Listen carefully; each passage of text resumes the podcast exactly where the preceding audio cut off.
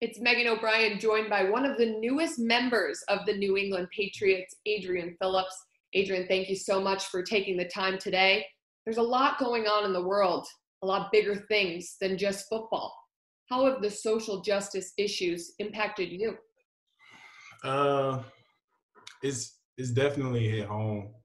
You know, it's uh, it's been tough you know, I, have a lot of emotions. Me and my wife have a lot of emotions. We're we're hurt, sad, and just overall angry with what's been going on in the world and specifically in our nation.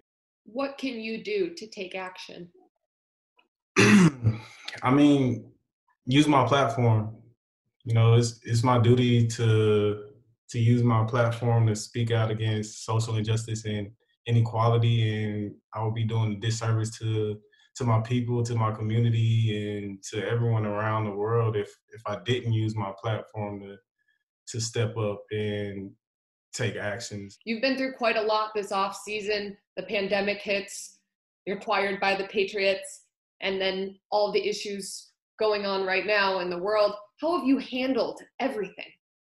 You know, it, has been a lot of stuff going on. Like you said, uh, looking for a new team, free agency can be a stressful time for for some players, and actually getting on that team, it felt actually getting on this team, it felt like it was a weight lifted off my back. Now you can just focus on football, and then one thing after another, it just starts, you know, pounding on you. So you just try to find some some light in the world and some joy, and just take it day by day. Adrian, you talk about the free agency process and when you were acquired by the Patriots. What's been the biggest bright spot about joining this team? Uh, it's a first class organization. You know, it's just you you notice that from afar and you wonder, well, how you know how how does that keep happening? So actually being in the mix, you see that, and being in the meetings with the guys and with the DBs, you see why they're always in the position that they're in, and it's just great to be a part of. Adrian, it's interesting because you say you feel like you're at home when in fact you haven't even been able to go to the facility yet at Gillette Stadium or meet your teammates in person. What does that say about the group of men that have come together on this team that you already feel like you're at home? I mean, that's a testament to those guys, you know, to to embrace me the way that they did and to just treat me like I've been there for so long and not even meeting me face to face.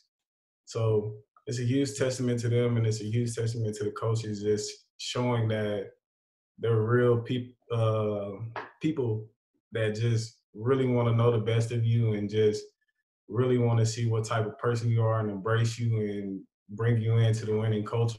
So it's real cool to be a part of that.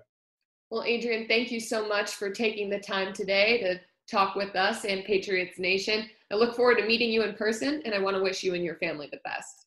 Thank you.